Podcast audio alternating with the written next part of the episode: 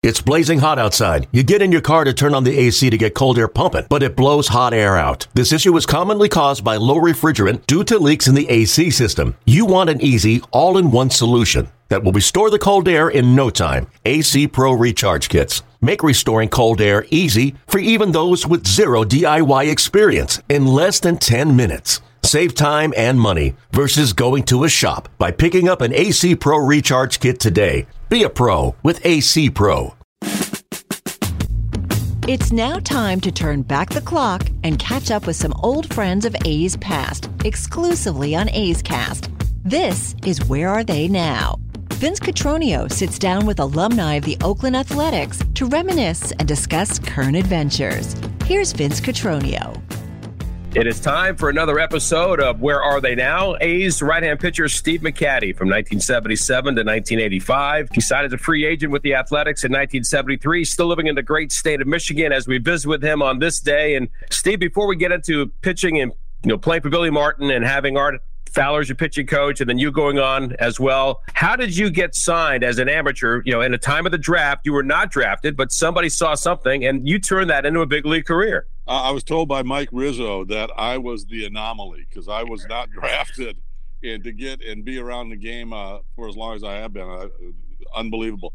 I was uh, pitching and uh, I played uh, junior college, and my dad was coaching a summer team, and we had a game that night and we were playing uh, in the Pontiac Industrial League, which is just north of where I lived. And you know, you got you got your some of your college players, and you got some some of these old guys that would come out of working at GM and Chevy, and they would play.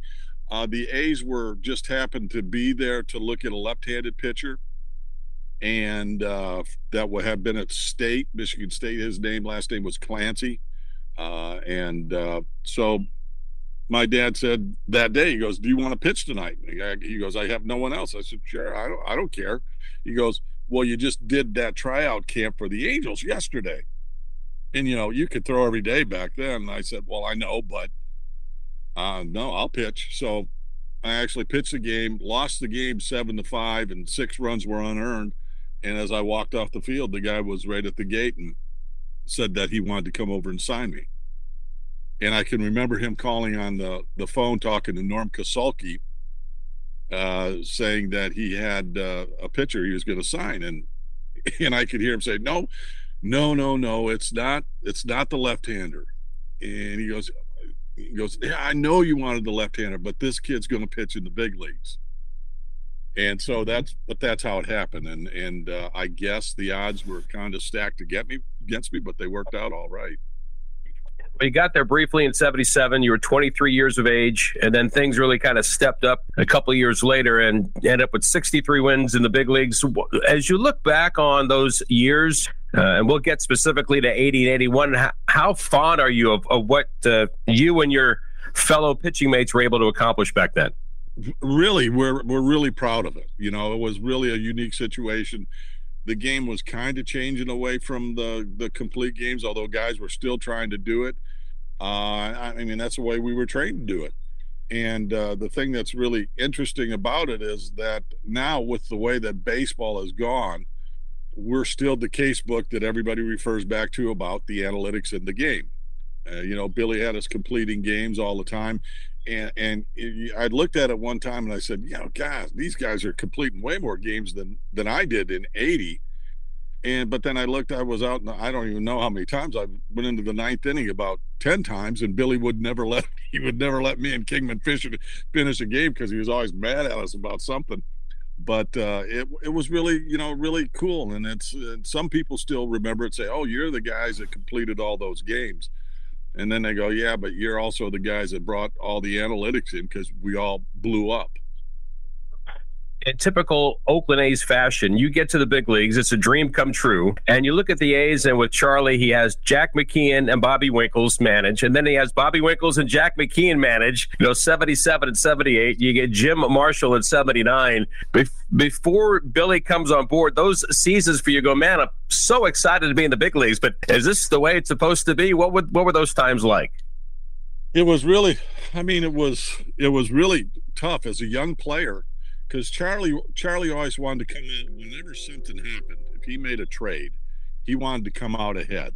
You know, it's just like when he sold those guys back in '76, uh, Rollie, Joe, and uh, Vida, and he was just letting them go with the two guys they brought up from the minor leagues to replace them were myself and Wayne Gross. And you know, eventually we we went back, but it was you're always with Charlie. You didn't know what was going to happen. Uh, I went up in '77 at the end of the year, and Bobby Winkles, you know, uh, he liked what he saw. The next year, he said that in spring training that I had a real good shot of making the club. And then the next thing I know, they they trade Vida and they get eight guys from the Giants. And Charlie wanted every one of them to look be in the big leagues because he would look smart. So it was really it was really kind of tough because you uh, you just didn't know with Charlie. I mean, Charlie wouldn't I didn't sign one year. I went to spring training and and uh, they renewed us, and I wouldn't sign my AAA contract.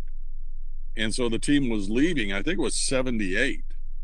Uh, I want to say seventy eight. They, they, they were leaving, and I didn't go. I told Norm Koselke, I'm not going. Charlie won't talk to me. I won't go. Well, they leave. I sit there, and Norm comes and gets me. I get into the room with Charlie, and it, I mean the first line just told me what it was going to be like because he said, Young man, I watched you at the end of last year in Chicago, and your fastball was dying of exhaustion at home plate. And I'm just going, oh my, I'm getting just getting ripped here by this guy. So it went on for another 45 minutes. He just told me how terrible I was and all this stuff. And I just said, Charlie, I said, well, what about that time in double A? He goes, well, you were in double A? I said, yeah. He goes, oh, I didn't, I didn't see those innings. goes, what's it going to take to sign you? And then he ends up giving me more money, and it and it wasn't a whole lot of money anyways back then, but it was just always interesting because you just didn't know what was going to happen.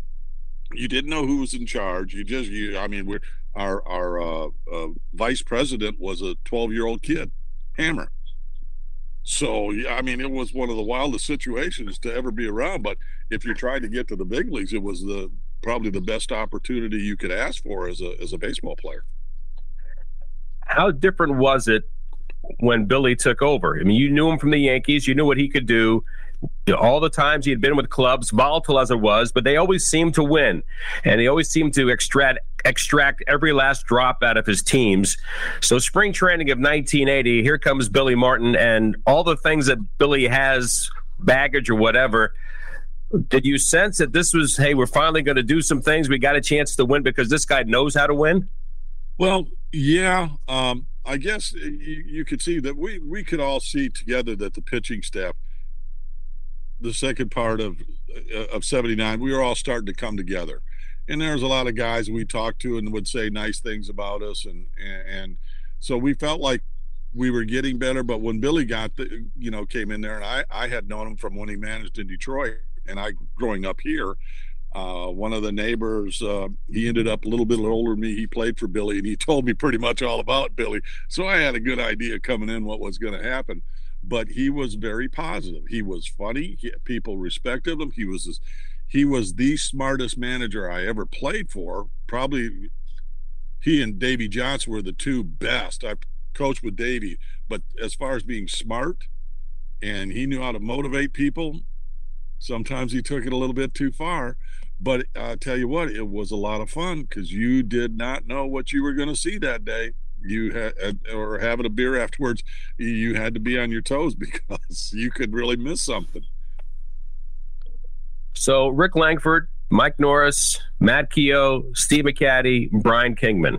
The 1980 starting rotation for the oakland athletics completed 93 games.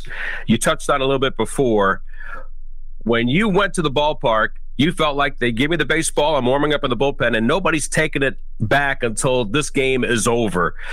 What was that feeling like, not just for you, but how each of you maybe fed off of each other? Oh, yeah. Oh, Dad, you said something that was absolutely the, the dynamics of the way a good starting staff works. I believe when you have guys, you you don't want to be the guy that lets everybody else down. You don't want to be the the fifth starter or whatever. You want to be as good as anybody else. So, but we all liked each other, but we all we all were pushed by each other. So, And, and sometimes it caused a few problems because Billy said one time there was a little problem we had in 80 where he got mad at me and Brian Kingman, but uh, and took us out of the rotation because we had some off days in there. But because uh, he said he didn't really know us, he knew the other guys. But I don't know if again that might have been one of his things to try and motivate us. But uh, you know, it was just always fun. And when you got there, you knew, hey, you knew you were going to go probably seven to eight innings every time. But then again, back then, unless you were really bad, you were supposed to go seven innings. Even if you were getting your butt kicked, you were supposed to stay out there and take one for the team. What were the pitching styles like for the five starters that year, and then even the next year as well?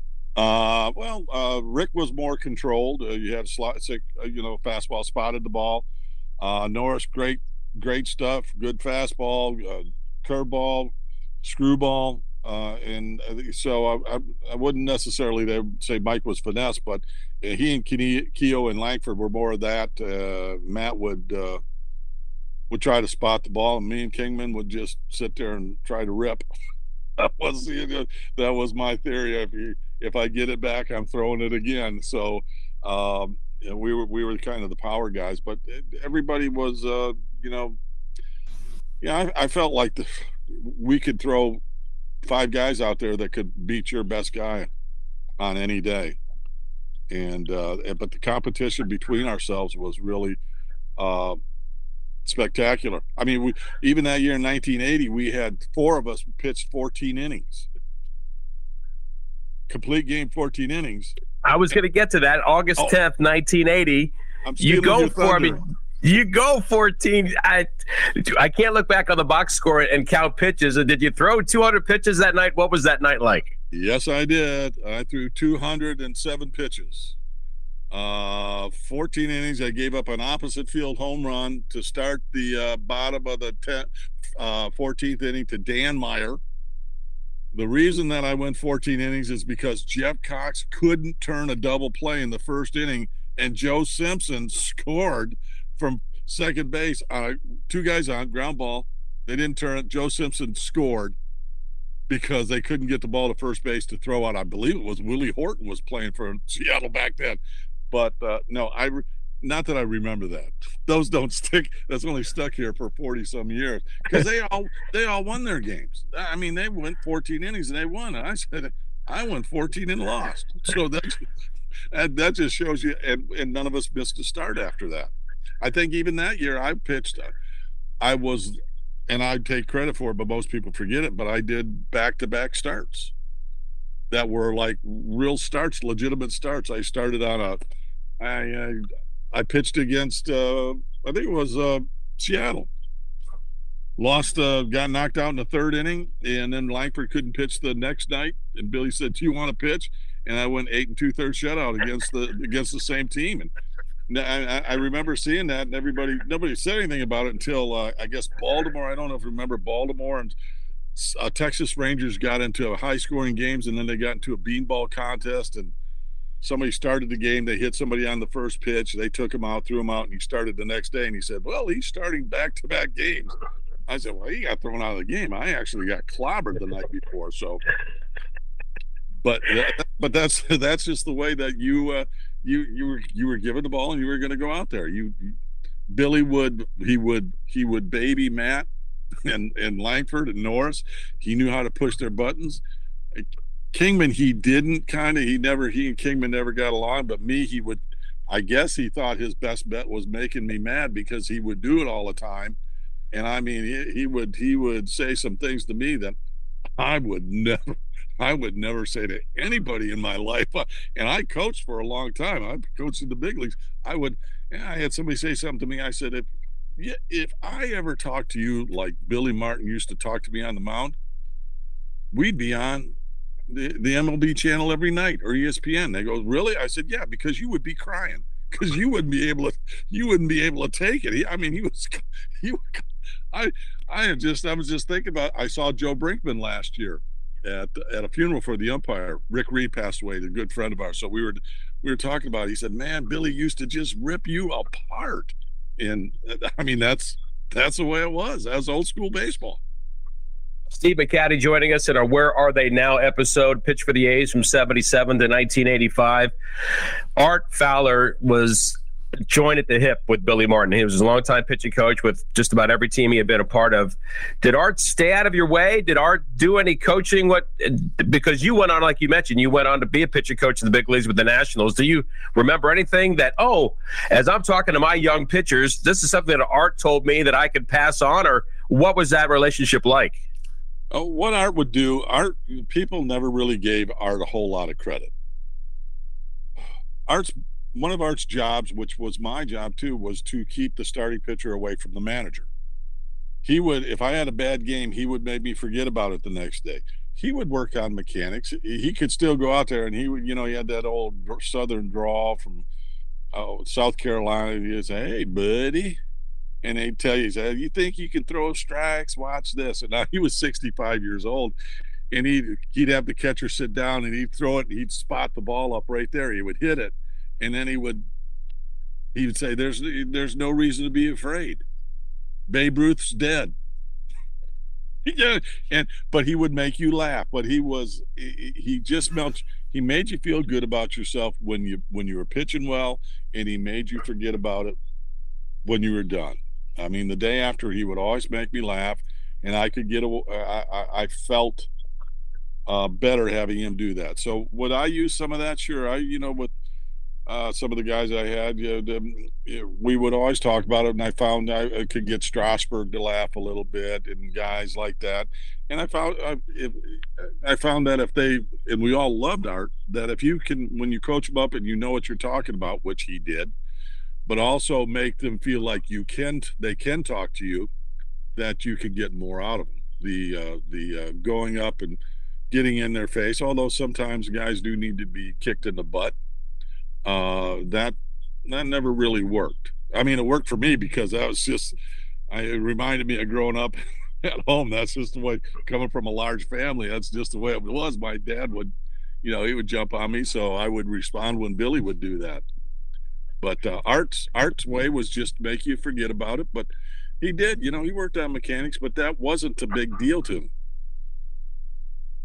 Steve, when you talk to the guys that, that played on the three consecutive World Series teams, 72, 73, and 74 with the A's, they point back to 70 and 71. We knew we we're a good team. We knew we we're getting closer. The 80 team that you were on had a winning record. You were 83 and 79. And then you go into 81, which was a disjointed season because of the strike. But going into that season in 81, after what you accomplished at 80, was the feeling was, okay, we're good. We're, we're getting as much as we can out of ourselves as a team, and we think we can get back to the postseason? Oh yeah, absolutely. In '81, I mean, we we had a lot of things to to remember too. Uh, I mean, there there were some pe- some people that rubbed our faces in it pretty good, especially the Angels. I mean, they used to do. You know, they they would not just beat us; they would try to trounce on us. They would, they would. They actually one point one year they were hitting and running in the bottom of the eighth at their place, and they were up nine to one. Now that happens now. Now nowadays, every once in a while, I guess. But for us, it was like, man, that lit a fire under us. It was like, you can beat me, don't embarrass me yeah and and that's what they did and and so we kind of you know however that little step right there made us better as a club but we we took it uh, in stride. We added a couple guys that were really good guys in 81 and 80 and, but we were all friends. We i mean you go out now after a game and you, you're watching you do your game and you go back to the hotel and i don't know if you ever swing by the bar and i'm not saying that you should all go hang out at the bar don't get me wrong but I venture to say, because I would see it, you don't see players having a beer together. There would be all of us in there, and we would be talking about baseball. That's what we did. We were we were friends. We would do things on off days. We would we would uh, go play golf. We might go fishing. We go to theaters. We we would just do stuff together. Um, and that's why we hated the Angels because they'd always say the Angels play and there's 25 cars going in 25 different directions after the games, and we'd all we'd all ride home together. So, but you it, could, you knew it was coming. We, we definitely felt it. We had a chip on our shoulder. Steve, I was 20 years old in the summer of 1981. I was an intern at NBC in New York. I got there on a Sunday. Tom Seaver was pitching for the Reds against the Mets at Shea Stadium on a Thursday. I didn't go to the game because I thought there's going to be plenty of baseball to see that summer, you know, in the Big Apple working there. He strikes out, you know, 10 or 12, he throws a complete game three hit or whatever. The next day, the strike hits. And it's two months in New York without any mm-hmm. baseball. Mm-hmm and it resumes with the All Star game in Cleveland. Take me through the emotions of what that was like when baseball stopped, what you did for two months, and then trying to ramp it back up because the A's were good before and the A's were good enough afterwards to, to get to the postseason. Well, when it happened, you know, nobody really ever thought it was going to happen. I think the last, game—I think we played Baltimore right before uh, was our last series before the break, and I, I I pitched against them. I don't know if it was last day or whatever, but uh, when it happened, we didn't expect that it was going to happen. But we had uh, we we lived out in, in, in Dublin then, renting a, a, an apartment out there, and my wife had gotten a job. She was working, and and so uh, we just wrote it out. We we got bats and balls from Frank Ciensczyk, who was the clubhouse manager. We would go right down to the. Uh, there was just a park there that had three or four fields, and we would start working out. We we went uh, just about every day. I, not everybody showed up. Norris wasn't coming out from San Francisco. I can guarantee you that. But most of us were uh, there on a regular basis. Myself, Jeff Newman, uh, Mike Heath, uh, everybody that lived out to Wayne Gross, and we even had uh, uh, Reggie would come over and work out with us. He'd drive over, but yeah, he'd come over just to show off his hot rods and his cars in the parking lot. And uh, so we went out there and we we legitimately stayed in shape because we didn't, you know, we were hoping it would be quick, but it wasn't. And then I remember they announced that the strike was over. We went up, played at, uh, worked out at uh, Cal Berkeley there a couple times, and uh, then we, I think we opened up at home against the Angels, and Billy me. I pitched. Uh, we might open up on the road, but I pitched at home against the Angels, and I pitched ten innings and got to win. So I was like, "Oh, here they go again!" And and but yeah, we we kept we did we kept throwing. We would go out and we just we we played. We were serious about it. In a shortened season, you threw 185 innings. You were 14 and seven. You had a 2.33 ERA. Rollie was the closer. Rollie beat you out by the Cy Young. But you look back on that campaign before we get to the postseason. Uh, how special a year was that for Steve McCatty? Oh yeah, I mean it was. It was special. I, I tell you at the time, I you know it's it was just fun. I had a good time. The numbers didn't really, I you know, I don't know if they really mean anything or not, but I just know that I felt like, you know, obviously I didn't have another season after that. I ended up getting uh, a sore shoulder, but it was just fun. I mean, it, it really was. You're, you're, you know, I felt like I was competing or could have competed on any day against anybody and won. Had a good chance of winning. And for me, some people, you know, they, they talk about what was pitching for me. It was, and I talked to other people uh, afterwards. There is no other job that I can think of that you can have, possibly have, the one on one competition as you can have between a pitcher and a hitter. There is no other where that you can have that that's visible for everyone to see because you're either going to get him out, he's going to swing and miss, or you get him out, or he's going to take you deep. And uh, that's some, sometimes people said, "Well, you're a little bit crazy." I said, "Well, what, what do you think? It makes you crazy when a hundred million people could possibly see how bad you did the next day all around the world if they wanted to see a box score." It, it, it could drive you nuts, but that that ultimate competition that year was, a uh, man, I that's was a rush for me. It always was. That, that's that's even when I wasn't drafted and finally getting a chance and seeing other guys get that first chance. That was the thing that drove me was being able to compete against them. So you're on a pitching staff that's known for completing games. Uh, 93 and 1980, your your group completed, I think, 57 games in 1981, the strike shortened year. You go to the postseason against the Royals. You pitch game two of that series, and you go the distance it has to be the highlight of Steve McCatty's career to be in that moment and live up to the moment, everything you were hoping it could possibly be. What was that like on that day against Kansas City?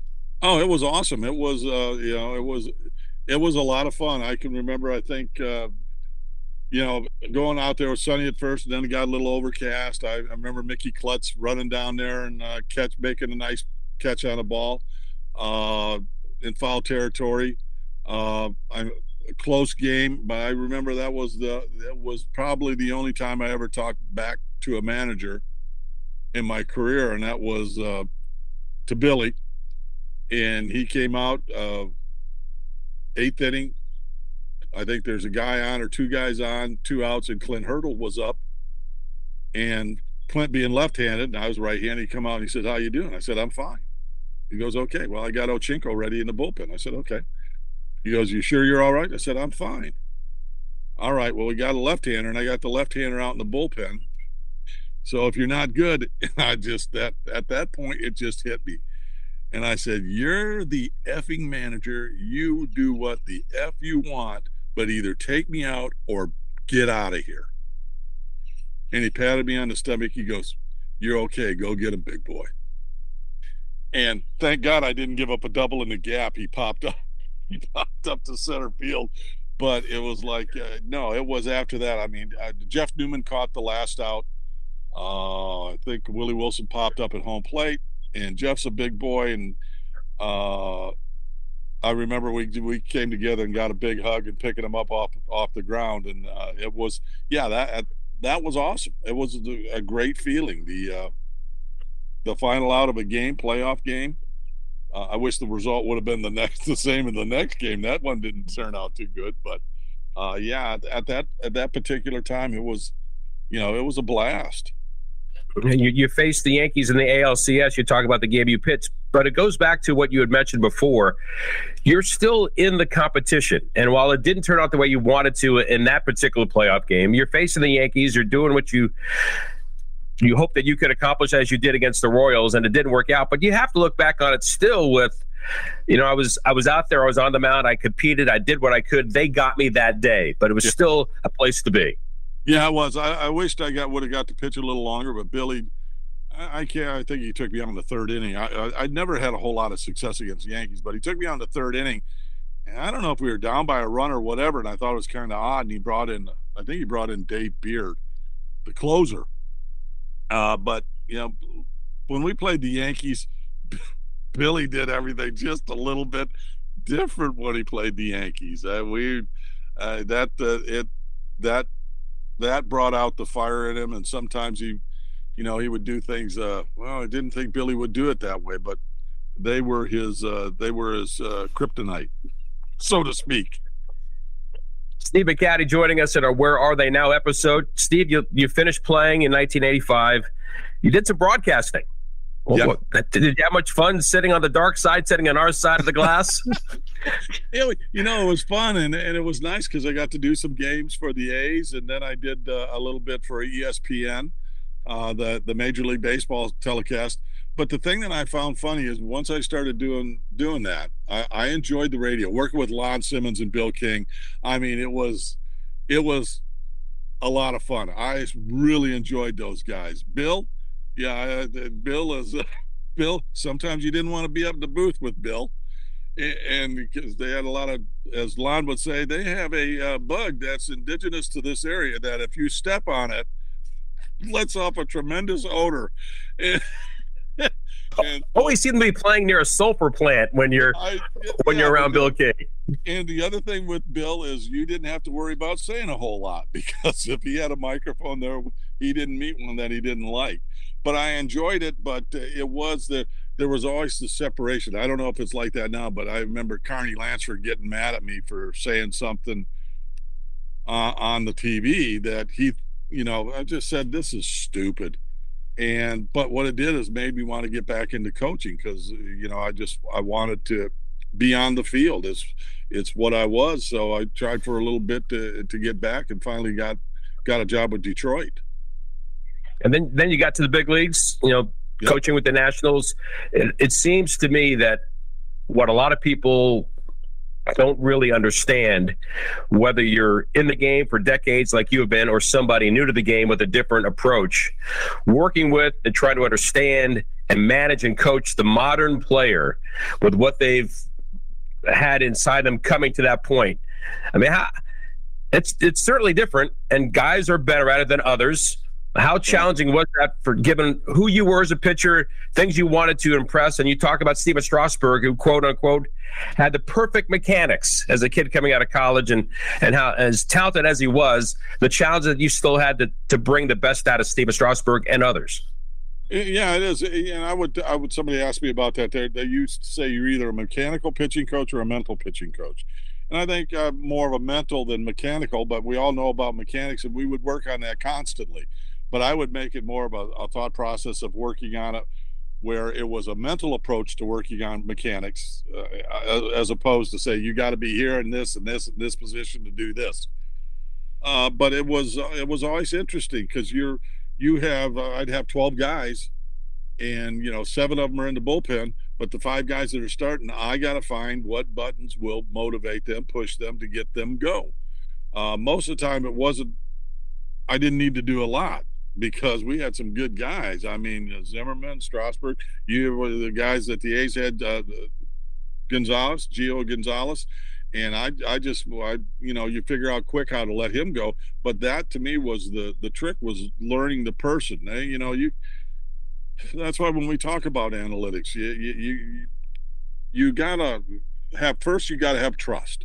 A guy's got to trust you. So if he if they knew what my past was. And, and they trusted what I said. The things that I would tell them to get them to work on would be a lot more uh, interesting for them and a lot easier to do and, and that's the way I took it. Kind of like with Art Fowler. That's I, I took a lot from that. And but uh, you know, there's there's a lot of things in this game that are really, you know, it's it's really funny and not on the downer point, but sometimes it's hard for me to watch this game because I know the way that they treat it as to the way that it used to be. And boy, boy, do I sound like my dad. sound like any other person that's getting older. Uh, but it it it, uh, it, it's really a shame. I I, a lot of the fun has been taken out of the game for me. Sometimes it seems like they have complicated a simple game. it, it is so simple. It is such an easy game. I, I, was talking to my son playing golf today, and at the end of the day, we, he's hitting some balls on the range, having problems. And finally says, You know what? I'm just not looking at the ball. I'm thinking about everything else, but I'm not just something simple looking at the ball and just trying to hit it. And after that, he hit four of the best shots he hit all day. And we walked off, and I said, Luke, this is what it is. I played against guys when all this time when guys were going good. And this goes way back as a kid growing up. And even though he told me Willie Horton with the Tigers, then he was a coach with the with the with the A's. Whenever they would ask him, Willie, boy, you're hitting the ball good. What's different? I'm seeing it good. I'm just seeing it good. Uh, Carney, what What's different with you? Man, I'm really seeing the ball. Dwayne Murphy, I'm really seeing the ball. Harper, Harper, we talked a lot. Man, I'm I'm just I'm just seeing it. You know, uh, uh, Zimmerman, Ryan Zimmerman, Zim, how you're hot. Cat, the ball looks big. So these are the simple things, but uh, they have a tendency to just shoot themselves in the foot with all this information, and it's it's really good stuff. It really is but it could be packaged in a little bit of different way for me with somebody that had some experience that could put it all together and mesh it and make it work. And then I think it would be a really a beautiful thing, other than say, well, you get guys out when you throw the ball here, but when you throw it here, they hit it. So don't throw it there, just throw it here. Well, it, it just doesn't work that way. I mean, I would think if I learned how to pitch inside, it would make my ability to throw the ball down and away better. I would be harder to hit because now they can't just one side me. But a lot of people don't, uh, you know, they don't, they don't want to believe it, and a lot of a lot of times it's just a bandage uh, for kids to come up and just say they say I'm doing this good, and not to do that. So I'm going to listen to them. Puts no onus on them to make themselves get better. And I always thought as a player, the guys that I the guys that I know that were good, the guys that are pitchers that were good and players, they wanted to get better. You're going to tell Jim Palmer how to pitch. You're going to be a pitching coach and come in and tell Jim Palmer how to throw. You're going to tell Max Scherzer, Verlander. I mean, you're going to go in and actually tell these guys, no, you're going to do this. Well, those guys are pretty pretty much self motivated, and they want to get better, and they learn how they do it themselves. What's your feeling when I bring up the name Shohei Ohtani? How much do you oh. watch him? What do, what what what comes to mind when you watch uh, this very special, this very unique talent on the field? I, it's really cool because I got a chance. I, I was with the White Sox, the last club I was with, uh, when he came in at the end of the year. Uh, was when Michael Kopech was with the White Sox. So they brought me up at the end of the year because I had had Michael and and uh, Lucas and all the guys, Giolito, and we were playing uh, the Angels. And I'll tell you what, he hit some bullets and a couple bombs, but what a swing! I, he, I, he wasn't throwing, but first off, this this is a big dude. We're not we're not uh, talking about somebody you know a five foot eight right hander. He's a big dude, and it's like his swing. He creates a lot of leverage, but it's I think that I think it's great. I mean, here's a guy says, "Hey, hey, I'm if you want me to come over, I'm hitting and I'm pitching. That's what I want to do. And I think stuff like that is awesome. I mean, he was, he's just a special player. Does the velocity game attract you when you see every pitcher's throwing 95, 97? We got guys throwing 102. Don't know where this is coming from, but it's coming from somewhere. How do you view it? It's, you know, there's, there's, again, this is going to the analytics part. If you can throw harder, it only makes sense that it would be harder to hit. But it also has something doing with the uh, the RPMs, how many times the ball turns over, spin rate. That has something to do with it. But you could take uh, what's his name, uh, Chris Young, who's the GM with the Rangers. Do you watch Chris Young throw? Way up top, 6'10. If he throws harder than 86, if it's 87 or 84, he gets clobbered. But at 86, he's that up top balls, rotation, high spin rate, and it's right there, and they can't center it up. So the, to me, it doesn't mean so much velocity. And so we always go back with the spin rate thing. Well, how do you teach spin rate? You don't. Well, what do they find out with guys with spin rate? What is it? Well, they have longer forearms from fingertips to forearms. There's like an inch longer than normal. Well, I can't teach that one but I'll get some monkey uh, glue and put it on there for lifting rocks, and I'll teach you to spin it. So there's a lot of good stuff about the about the velocity. I think uh, Nolan. I mean, you know, gee was Nolan had he threw a hundred. He had one of the best curveballs in all of baseball. He had a good changeup, and he would drop you in a heartbeat. I mean, there was a fear factor there. He would I, I talked to Ventura about one day. He said, "Man, I shouldn't have bunted on him. He would drop you in a heartbeat." I mean, there there are a lot of guys that didn't throw hard, but throwing hard is not the end uh, the end all to be all. I don't know if you remember the name Eddie Mathews. Oh, sure. Eddie Mathews and I were talking one day in the locker room, and it's the same generation from when Al Kaline and those guys played. And um, I said, Eddie, what do you think about guys that threw hard? He goes, What do you mean? You guys, there's guys throwing hard. Did they throw that hard back? He said, Yeah, we had a lot of guys that threw really hard. And I said, Did it ever bother you? He goes, Look, kid, take me down to the airport. Give me a bat let me stand out on the runway. Run a jet by me twice. On the third pass, I'll have it down. So, bringing that up, Al Kaline. Al, what about guys? Because we were talking about Strasburg. He goes, Man, he throws hard. And uh, I said, yeah, he does. I, I said, but you never faced anybody that threw hard. He goes, what? I said, ask any one of these kids. They'll tell you right now. You didn't face anybody. He goes, you going to tell me I didn't see 100 miles an hour? There weren't guys that threw hard? I said, well, I'm not going to say that. They will. Uh, he goes, are you going to tell me that that guy out there had no qualms about hitting me in the head and threw that hard? Try to hit then. So there's a, the velocity has always been here. It's always been in the game. Yes, they are bigger, they are stronger. If you watch the way the guys are taught to throw, you go to these camps and you see what they do, the ranch and all this. I'm not saying it's, but all, all they're taught to do is throw hard. There's no really we're doing this. You know, they they get a running start and throw a rubber ball up against the wall and they measure it 107. Where's it going? They, they don't teach you anything about command. Uh, it's no wonder that you could go through any All Star game and out of the 15 pitchers are there, 12 of them had Tommy John. Velocity has always been part of the game, but right now when you see the special guys like Scherzer and some of the D top pitchers, what do they do?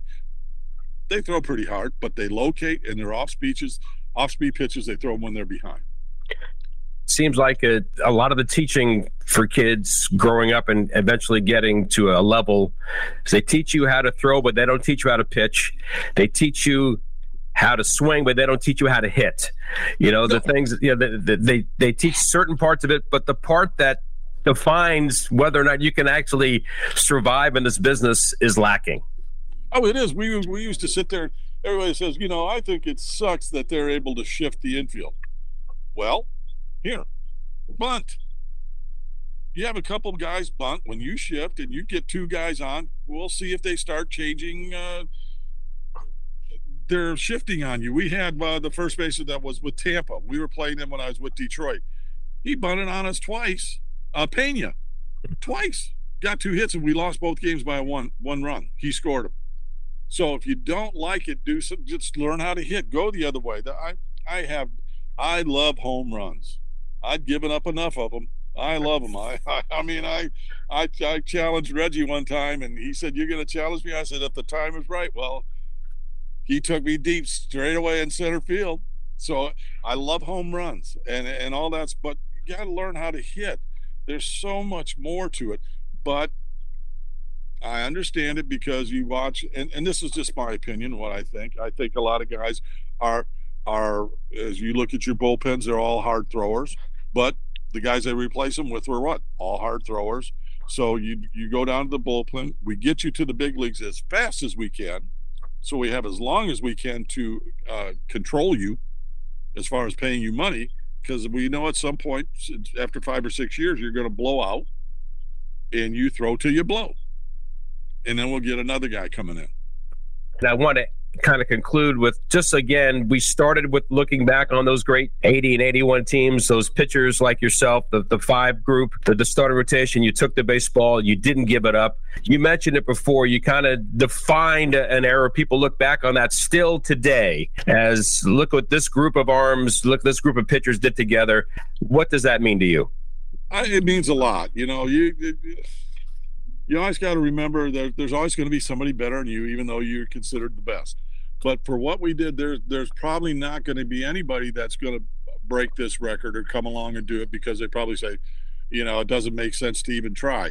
So, but it's not only we did it, but it was the friends that we've become. Unfortunately, we, we've lost Matt, but still, when I see Rick Langford, Norris, just the love and, stuff that we have is like, man, my this this is family. I, Rick and I coached against each other, and I hadn't talked to Rick in 15 years, and I hear his voice down the hallway, and right away I knew it was, I knew it was Rick. And I talked to Michael, and I could hear that laugh.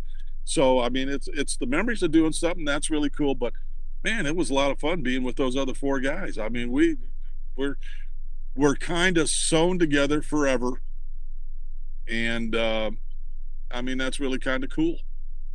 Indeed, it was, Steve. What a great time. Enjoy Michigan. Uh, sorry we missed you in Detroit. Maybe down the road we'll see you at some point. Thanks again for the visit. Yeah, I really appreciate you having me on. And uh, hello to everybody. And that's uh, Oakland's a great place. I do miss it. Where are they now? With right hand pitcher Steve McCatty with the A's from 1977 to 1985. This has been a presentation of the Oakland Athletics.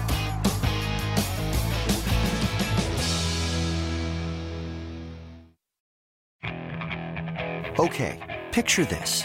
It's Friday afternoon when a thought hits you. I can waste another weekend doing the same old whatever, or I can conquer it. I can hop into my all new Hyundai Santa Fe and hit the road. Any road. The steeper, the better. Because my all new Santa Fe is available with HTRAC, all wheel drive, so I can hit the trail without a worry in the world.